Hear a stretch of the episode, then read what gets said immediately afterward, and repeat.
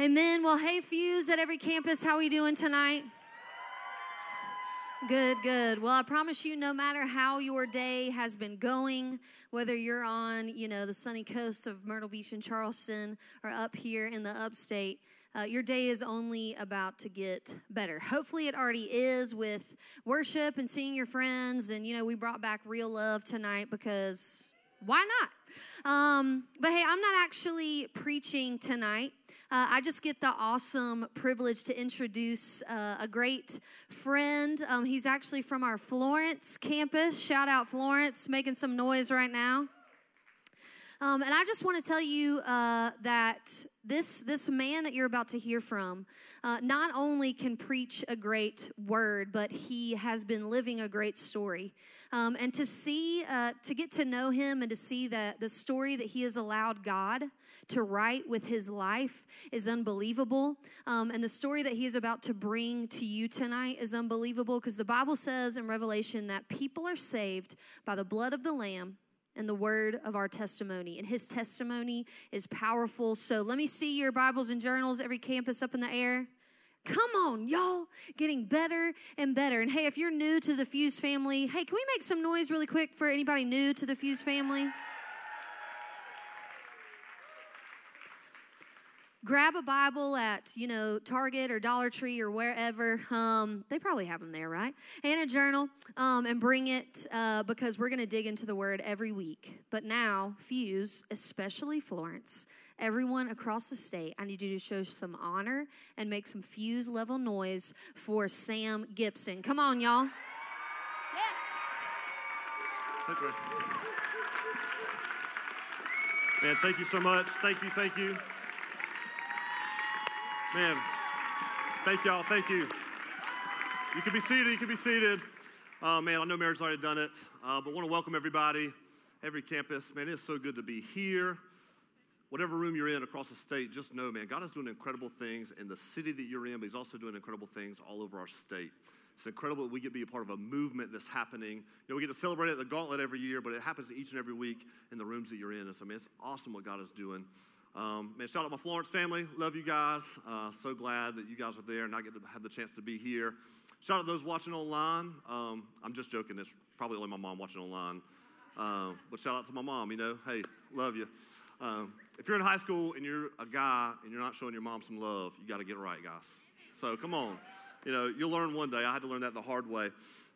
Um, so, hey, we're in this series right now called The Way and talking about how we follow Jesus. That what this looks like, it's a nine week thing. We started, you know, Caleb opened it up talking about Jesus' birth and why that matters. Because it's very different than all of us that he is fully God and fully man. And then we talked about baptism and how important that step is. And that's included in the Great Commission for all of us. Then we talked about the idea, and Mayor talked about the idea a little bit too with identity. And then Caleb last week finished it um, talking through temptation and how if Jesus faced temptation, we're probably going to face it too. Um, and so I'm really, really excited and honored to be here and just excited for what God is going to do because um, I have the opportunity to talk to you about repentance. Nobody likes that word. The moment I say it, it's like, oh, great. But that's what we're going to talk about tonight. And I'm telling you, it's going to change your life. Because um, if you can't see it on the screen, I am abnormally large, um, both ways. Um, so I'm six foot seven. I'm the shortest guy in my family, though, so super odd. My dad and brother are both taller than me. I'm the runt. Uh, but man, the reason this, this, what we're talking about tonight, matters so much to me is because there's nothing worse growing up in life than being six foot seven and having this massive big exterior, but feeling like you're two foot five on the interior. And that I've got my, pretty much my whole life, I had this big exterior, and people, oh man, you're huge. But inside, I felt so small. And the idea of repentance and what repentance actually means is what God has used to transform my life fully. And you really can't go the way too far in Jesus until you get the proper understanding of what this means. So I'm going to pray for us and then we'll dive right in. So let's pray. Father, we thank you that you are who you say you are. Thank you, Jesus, that you made a way, that you are the way. You're the way, the truth, and the life. No one comes to the Father except through you. And so, Lord, none of this is beneficial without you. Holy Spirit, come and do your work speak, and move. We trust in you. It's in Christ's name we pray. Amen. So we've been in this journey in the book of Matthew. And Caleb was in Matthew chapter 4 last week, and I'm going, we're kind of going to pick up right there. And we read it earlier, but Matthew 4 17 says, From that time on, Jesus began to preach, Repent, for the kingdom of heaven has come near. You know, I don't know what you grew up with in your context of what your church environment looked like or whether or not you had one, but for so many years, the word repent just, I just thought about people yelling on the, the road, like, repent, turn or burn. You know, like, just this, like, you know, you're just walking down the road and somebody's like, repent of your sin. It's like, who, who are you? You know, like, that's had this weird context of like, I don't really know what that word means. I'm not really, really sure. And it's really important that we get this right. So from that moment on, Jesus, after that, he calls a few disciples later on in Matthew 4. And then we jump into Matthew chapter 5. And at every campus, you read that earlier, the Beatitudes are the start of Jesus' Sermon on the Mount, where he says some very like paradigm shifting things that, like, hey, you've heard it said, but I say. And one of the best things you can do as a believer is just get Matthew 5, 6, and 7 in your heart all the time. There's so many rich things in there. But for many, many years, I read it with the long, wrong lens because I had the wrong lens on what repentance really means. You know, because Jesus says some pretty incredible stuff. You know, he talks about, like, hey, you've heard it said, you shouldn't murder somebody. But I say, if you hate someone in your heart, you've already killed them. And so basically, Jesus is taking all these things that were really hard to do initially and raising the bar on everyone. The, the law of the Old Testament, he's saying, hey, you've heard it said this, but I say, and he keeps raising the bar. He says some things like, hey, don't stress about life. Just seek first the kingdom of God his righteousness, and all these things will be added to you. He talks about, hey, and this is probably the most shocking statement that he makes because there's a group of people there, he's, he's got a crowd already. And in that day, the most religious or the churchiest people were called the Pharisees.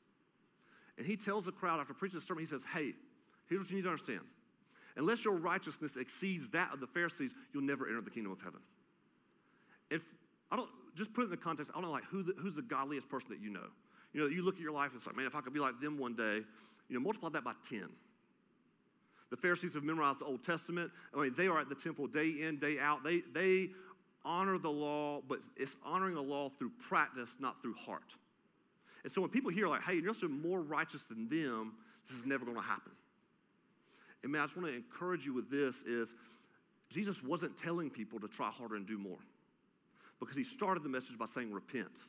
And when we get what repentance means, we'll get everything else. And so here's what the word repenting means it comes from the Greek word, which the New Testament is written in Greek. It comes from the word metanoia. So say the word metanoia. Every campus, metanoia. You got it. So you can tell your parents you learned some Greek tonight. What that word means, repenting, means changing your mind. Changing your mind. So, important to know, it doesn't mean changing your actions. You know, because most of us, and I grew up, and this was the cycle I had in my life of like, all right, following Jesus now, I'm gonna stop doing this stuff and start doing this stuff. And then you mess it up, oh, oh God, I'm gonna stop doing this, let me repent, let me stop doing that, start doing this. And if you'll really begin to understand what it means, that repenting means changing your mind. Then not, okay, yeah, stop doing that stuff. Yes, sin is bad and it hurts and it's gonna kill you. Stop it. But don't just stop the action of it, you need to change the way you think about it. So I want to give you a really practical, um, helpful tool. This is, um, they talk about this, they call it the levels of change. Um, this is in like psychology. It's actually from a book uh, that's really great called Atomic Habits. Um, but they talk about the way that we process and internalize change. I'll go ahead and forewarn everybody. The worst part of this sermon, hopefully, is going to be the circles I'm getting ready to draw in my handwriting. So if, uh, anyway, we'll just go there. We'll see what happens. So you've got right here these three circles or ovals.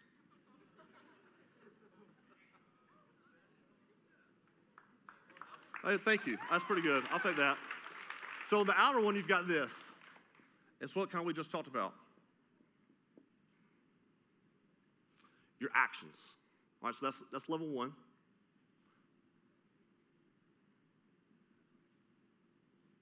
Level two is your beliefs. Then level three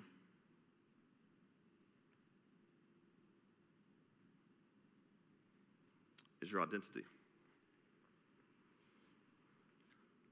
Your actions, your beliefs, and your identity.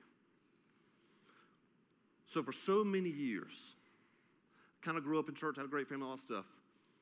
My idea of following Jesus was only at this level, on the action level.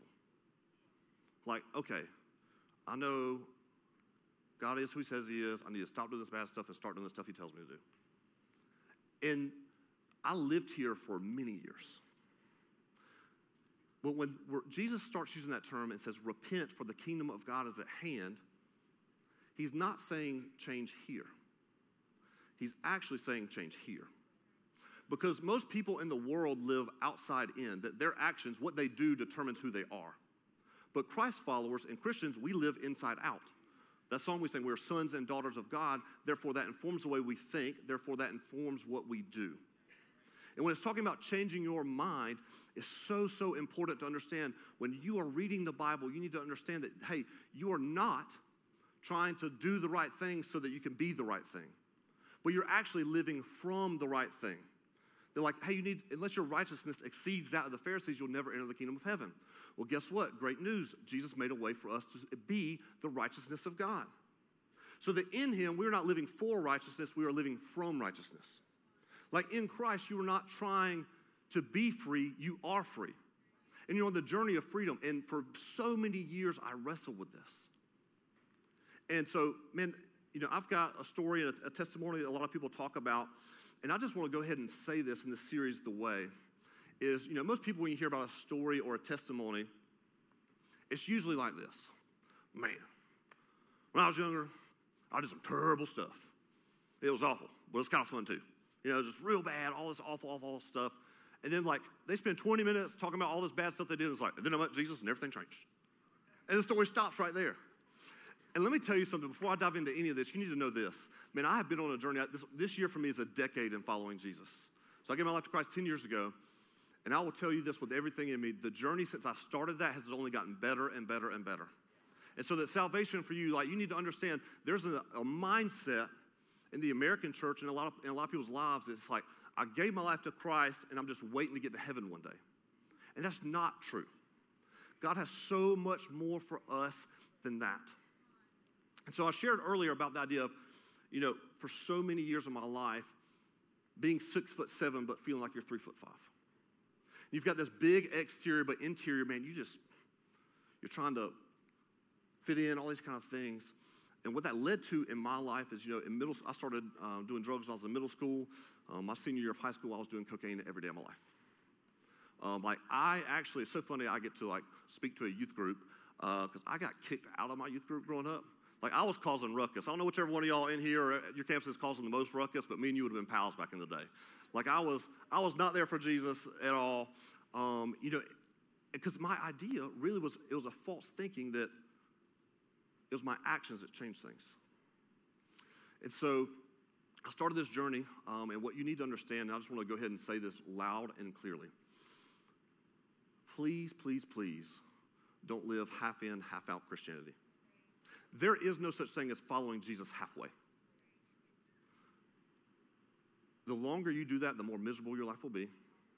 And I'll just tell you, I have more respect for those of you that are just saying, hey, I don't want anything to do with Jesus. And I want to go ahead and tell you, go run that route as fast and as hard as you can. Because the sooner you realize that following Jesus will not lead you to a place of fulfillment, the faster you'll come back to his feet. Because you're just going to waste time being one foot in, one foot out. Jesus says in the book of Revelation, He says, you're, you're neither hot nor cold, you're lukewarm. Pick a side. Like either Jesus is who He says He is or He's not. And I'm telling you, hey, you know, sin is pleasurable for a season. That's what the book of Hebrews tells us. There's a season which, I'm not gonna lie, man, when I started the party scene, it was a ton of fun for a while. You know why? Because it masked and medicated the wounds I had down in here. But eventually, it just took more and more and more of that to experience the fulfillment. Because guess what? You were designed and created to be satisfied only in the Lord. And I'm just telling you, I've been down that way. And you know, you hear these guys say that, like, run as hard as you want to, but do it quickly because you realize it's going to lead you to emptiness. And if you're in, get all in. Because I'm telling you, the decision for me to go all in is what changed my life. So I've got this idea. So I'm did that middle school, high school. I have been to two treatment centers uh, for drug addiction, all this kind of stuff. And started coming to NewSpring in 2009, and I grew up in church. You know, again, my idea of following, following Jesus was don't drink, don't smoke, don't cuss. Pretty much it. Don't have fun. You know, surrender your life to Jesus was like surrendering the ability to have fun forever. But I actually heard, I was, I, I, you know, I would have told you at the time I was a Christian. I'd prayed the prayer, I couldn't tell you how many times. Like, blue lights in the background, cops are showing up. It's like, Lord, I'll, get me out of this, and I'll live for you forever. And then a day later, was not doing that. But actually, for the first time, I was um, Clayton King was preaching at NewSpring. I was at the Florence campus, and honestly, for the first time, I really understood what salvation meant. It was like the veil was lifted because it was, wait, wait. You mean to tell me that surrendering my life to Jesus is not about trying harder or doing more, but it's about accepting and surrendering to the finished work that Jesus has already done. And so I made a decision to follow Jesus that day. And it has set me on a pathway that's changed my life. But I'll tell you, again, I mentioned this earlier, but that journey for me is just an ongoing process. And for all of us, it's an ongoing process. Really, the change in that moment was still a change. I, I got it a little bit in my heart, but it was still more on the action level. You know, like, oh, I need to start reading my Bible, and I need to start doing these things and all this kind of stuff. And honestly, I spent years just, I would, you know, struggle in this sin cycle, and it's like, well, I need to read the Bible more. Or like, I'm struggling with this, and I just need to pray more. And I'm struggling with this. And honestly, I read a quote in a book, and it really made me do some wrestling. I'm going to share it with you um, right here. And it was this quote. It says, Your greatest commentary on your view of God is your view of yourself. So I'll read it again. Your greatest commentary on your view of God is your view of yourself.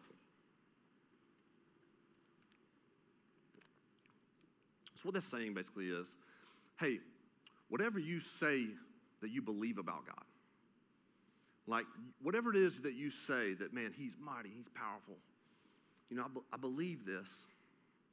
But really, the most honest answer that you have towards that is the way in which you view yourself. So I read that, and it really started messing with me. And here's why I had a massive theology, I had a massive view of God that He is the creator, He is all powerful. You know, He, he is super, I mean, so big, but yet so near. I mean, I mean, I, I really did, in my opinion, have this huge, huge, huge view of God, but at the same time, I had such a small view of myself. Because really, if you think about it, these things are at war with one another. Because if I want to have that big view of God, it also says in Psalm 139 that I'm fearfully and wonderfully made. And that before I did a day of my life, that He had already planned them all out. And so that God had designed me. He knows my name. And I had this false theology that, like, God didn't love me as I was right now. He loved, like, the five year version of me. It's like, Sam's just basically like, yeah, he's all right right now. We'll put up with him for the next few years until he gets everything together. Or I had this idea that, like, yeah, God loves me, but I'm kind of like the redheaded stepchild in the family. I got to try harder and do more. And all of that was birthed and got me on this journey of really with the Lord, of Him showing me that the problem was not here, the problem was here. That my identity wasn't whole. And so, therefore, it gave me some beliefs that weren't right. And so, therefore, my actions looked different. Because you need to understand this layer right here, the actions layer, is simply a fruit. This is the root. That no matter whether you are following Jesus in a super religious way or you're on the party scene, whatever, it gets drawn right back here. So I just want to ask you this question What's the first thing you think about when you think about yourself? What's the first thing that you think about when you think about yourself? Not what's the thing, because here's the deal I knew the churchy answer at this point. I've been following Jesus for five years. I knew the right thing to say in that moment. But if I'm honest with you, someone asked me that question and said, Hey, what's the first thing you think about when you think about yourself? Two words insecure, not good enough. Technically, that's three words, but we're just going to go with it. Insecure, not good enough. And so I'm chewing on all this. My greatest commentary on my view of God is my view of myself. And God, I, believe your word, I believe what you say, but yet it is not transferring into who I am. and here is, you know, the big, most people celebrate like the crazy part of my story of like, man, he's on drugs and now he's following Jesus. It's great. Let me tell you where Jesus really started the transformation process. I grew up, honestly, a great family. I'm so, so grateful for them. And when I was um, five years old, I've got an older brother and older sister. My parents actually were on a mission trip um, to a different country, and they left me to stay with me and my sister. Were actually staying with my grandparents on my dad's side. And I'll sleep on the couch. I'm five years old. My sister's eight at the time. And she comes to me in the middle of the night and she says, Hey, Grandpa's touching me. And I'm five. I just kind of don't know what to do. I, I told her to just go back to bed. And I like really wasn't old enough to comprehend everything, but I just remember like months and months and months of tension at my house and like all this stuff. And man, my sister is one of the most powerful women that I know. Because here's the deal I wasn't even the one that was abused. But I just remember at five, and I'm telling you, like, just this thought your sister came to you for protection, and you sent her right back. You're supposed to protect her, and you let her down. You're not good enough. That thing, and honestly, it's a lie from the enemy, got so deep in here that it was fueling so much of my action that I didn't even know it. You know, I had this performance complex, and no matter how good it was, it wasn't good enough. And then when I realized, well, I can't measure up to all these other standards, so I'm just going to be the, hardy, the hardest partier people know. I'm just going to go in. You know, like I used to, I was that guy that in treatment circles, they talk about what was your drug of choice? You know, what, what, what did you, was it cocaine, alcohol, these things? And I used to say, mine's yes and more. I'll say yes to anything, I want more of it. I used to say, man, I'll try anything once as long as it doesn't kill me the first time. And this is, I was, all I was doing was projecting this big exterior, just trying to be the guy at the party, the life of the party. And it was all sourced. And sometimes it was like a, a okay medication, but it was all sourced from this idea that I'm insecure, not good enough. And it's rooted in something that happened when I was five. And it, this is the crazy thing that blew my mind. It didn't even happen to me. I just didn't. But what are you supposed to do at five? I don't know if you have like a five year old, they're not good for much. and I, I mean, again, just, my sister's one of the strongest people that I know because that's actually happened to her. And I know how much this instance marked my life for years and years, and even including my walk with the Lord. From that lie getting implanted there that you're insecure and you're not good enough. And honestly, so I, I make a decision, I surrender my life to Jesus Christ, but that thing is still down in there. And I'm still, without even knowing it, it's still just kind of fueling a lot of stuff. And so, like, even, you know, I try to read the Bible more than anybody else. That no matter what I'm doing, it's just not good enough. That even I was a young leader in our church and get, getting involved, plugging into NewSpring Church, and I was known to read more books than anybody else. But you know why I read more books than anybody else? Because I was insecure, not good enough, so therefore I couldn't let them beat me. That honestly, like this thing I got celebrated for actually was just this internal wound I was walking around carrying that because I wasn't good enough, then these other people, I got to read to, to, to catch up. And I'm telling you, a lot of people, you're living this life. That you're living this life where you're, you're either on the party side, maybe you're in the in between space, or you're even on the follow Jesus side, and you're just on this thing where it's just stuff that you do. And I'm telling you, don't buy into that lie. That Christianity is not this life that you're just meant to project doing the right thing. No, no, it's actually meant something that reflects on the inside of who you are. And for years, I spent this try harder to do more thing. And the reality is, no, no, no. You need to understand who God is and then who you are in Him because you cannot understand who you are until you understand who He is. And you've got to change your thinking. Because again, we can talk about repentance from all the action stuff that is a real thing, and sin is harmful and it's hurtful. I know firsthand. But I'm telling you, until you get down to this phase and change the way you think and understand who you are, it will not transform anything externally. You know, very practically, there's some guys in here and you try to play the, you know, you're the life of the party. You try to be big and bad at school. And all that's because you feel super insecure. You've got this wound in here. You want people to see you because you don't feel seen. Well, again, that doesn't line up with God's word because God's word says that you are seen. He knows your name. Females, you wrestle, I don't know what, what happened. You wrestle and don't think you're beautiful. And so, therefore, you give yourself away to guys all the time, hoping that they'll tell you you're beautiful. They tell you you still don't believe it, so you just keep doing it. Some of you just don't even know who you are, so therefore you just morph into who's around you. You know, you're at church with church friends and you're loving Jesus and doing all this stuff. Then you get into school and you're hanging out with other friends, and it's like, church stuff stupid, following Jesus is dumb.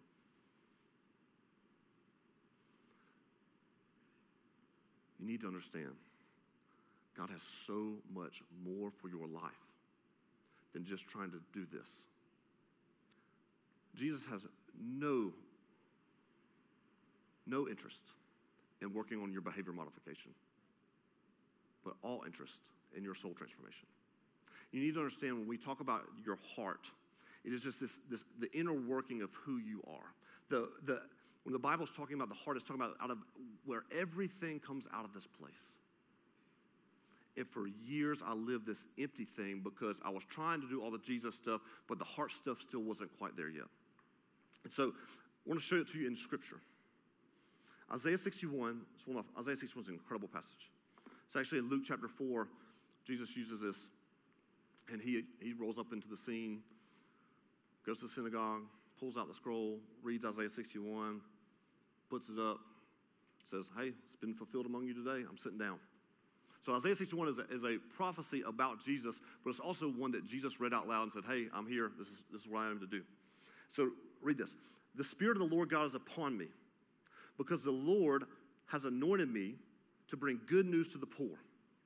The gospel, it is good news, y'all. I'm telling you. But it goes further. He has sent me to bind up the brokenhearted. He wants to not just to save you, but that thing within you that's broken, he wants to take it and put it back together.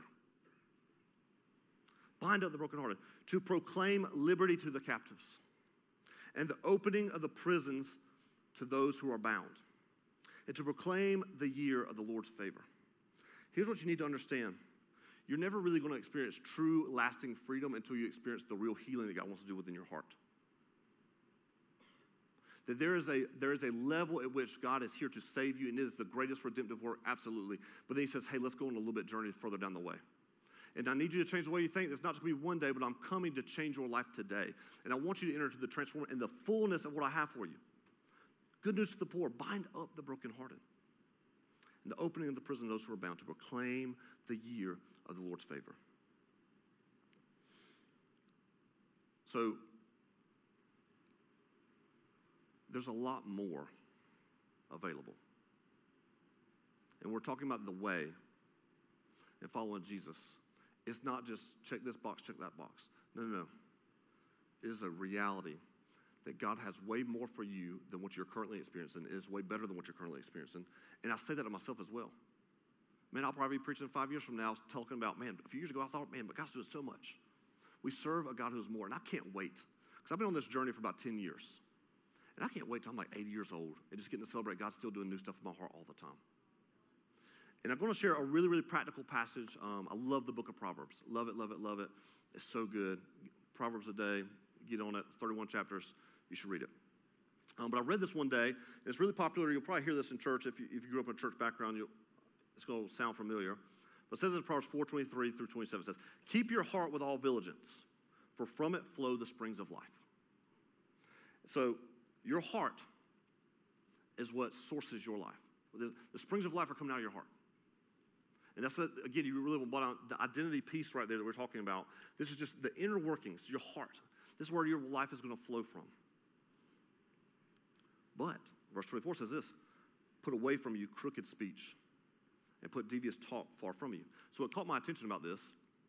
So I said, well, just talk about the heart. And Jesus says, well, out of the abundance of the heart, the mouth does what? It speaks. So it says, all of a sudden I start seeing this whole pathway that we have going on in Scripture. So put away from you crooked speech and devious talk from you. Let your eyes look forward and let your gaze be before you. Well, if you don't know this, death and life is in the power of your tongue. And one of the fastest ways that you can change your life is to begin to change your words.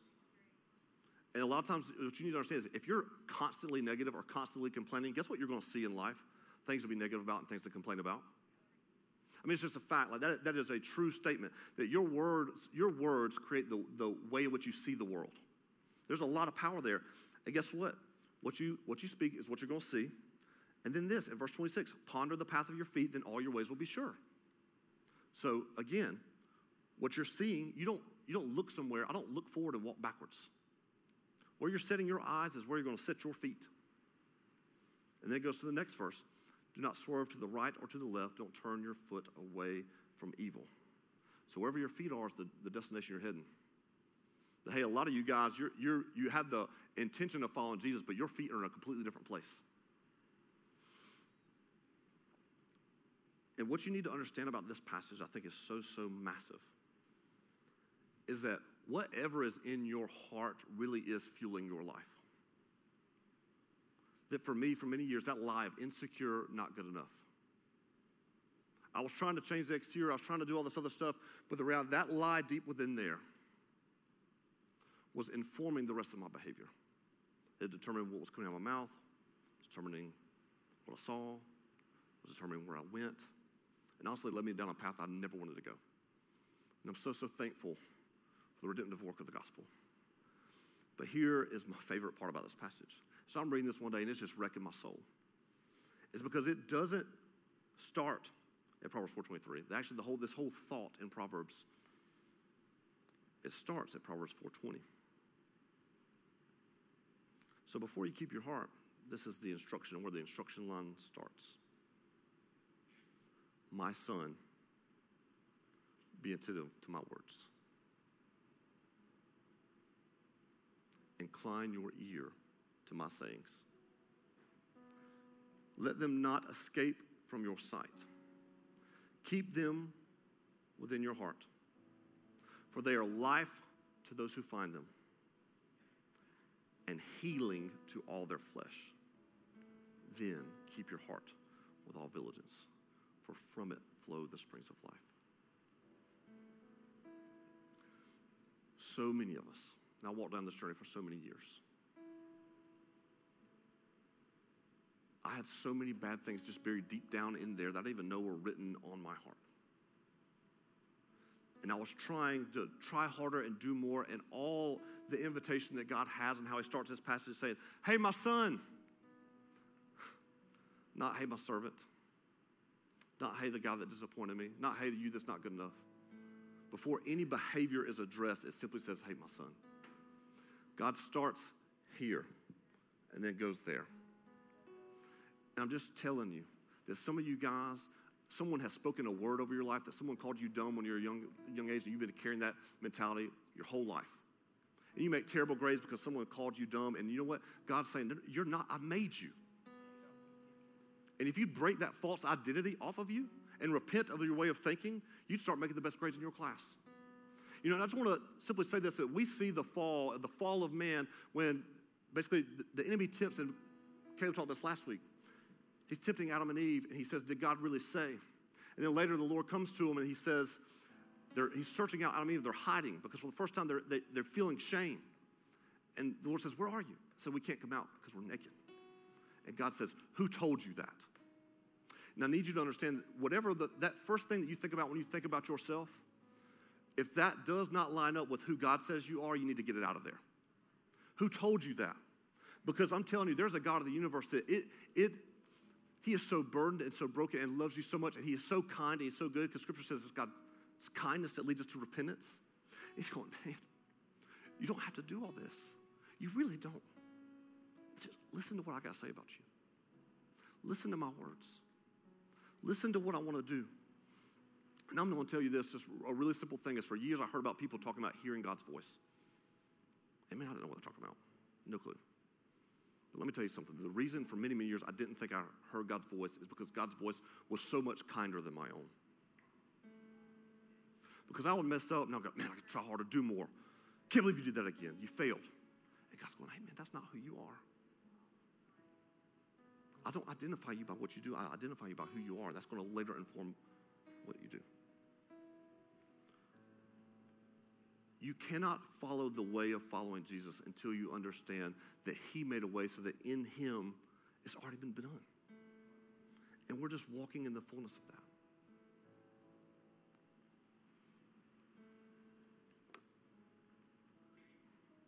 I don't know what's in your heart, but I do know that the Lord has a lot better things to speak of your life.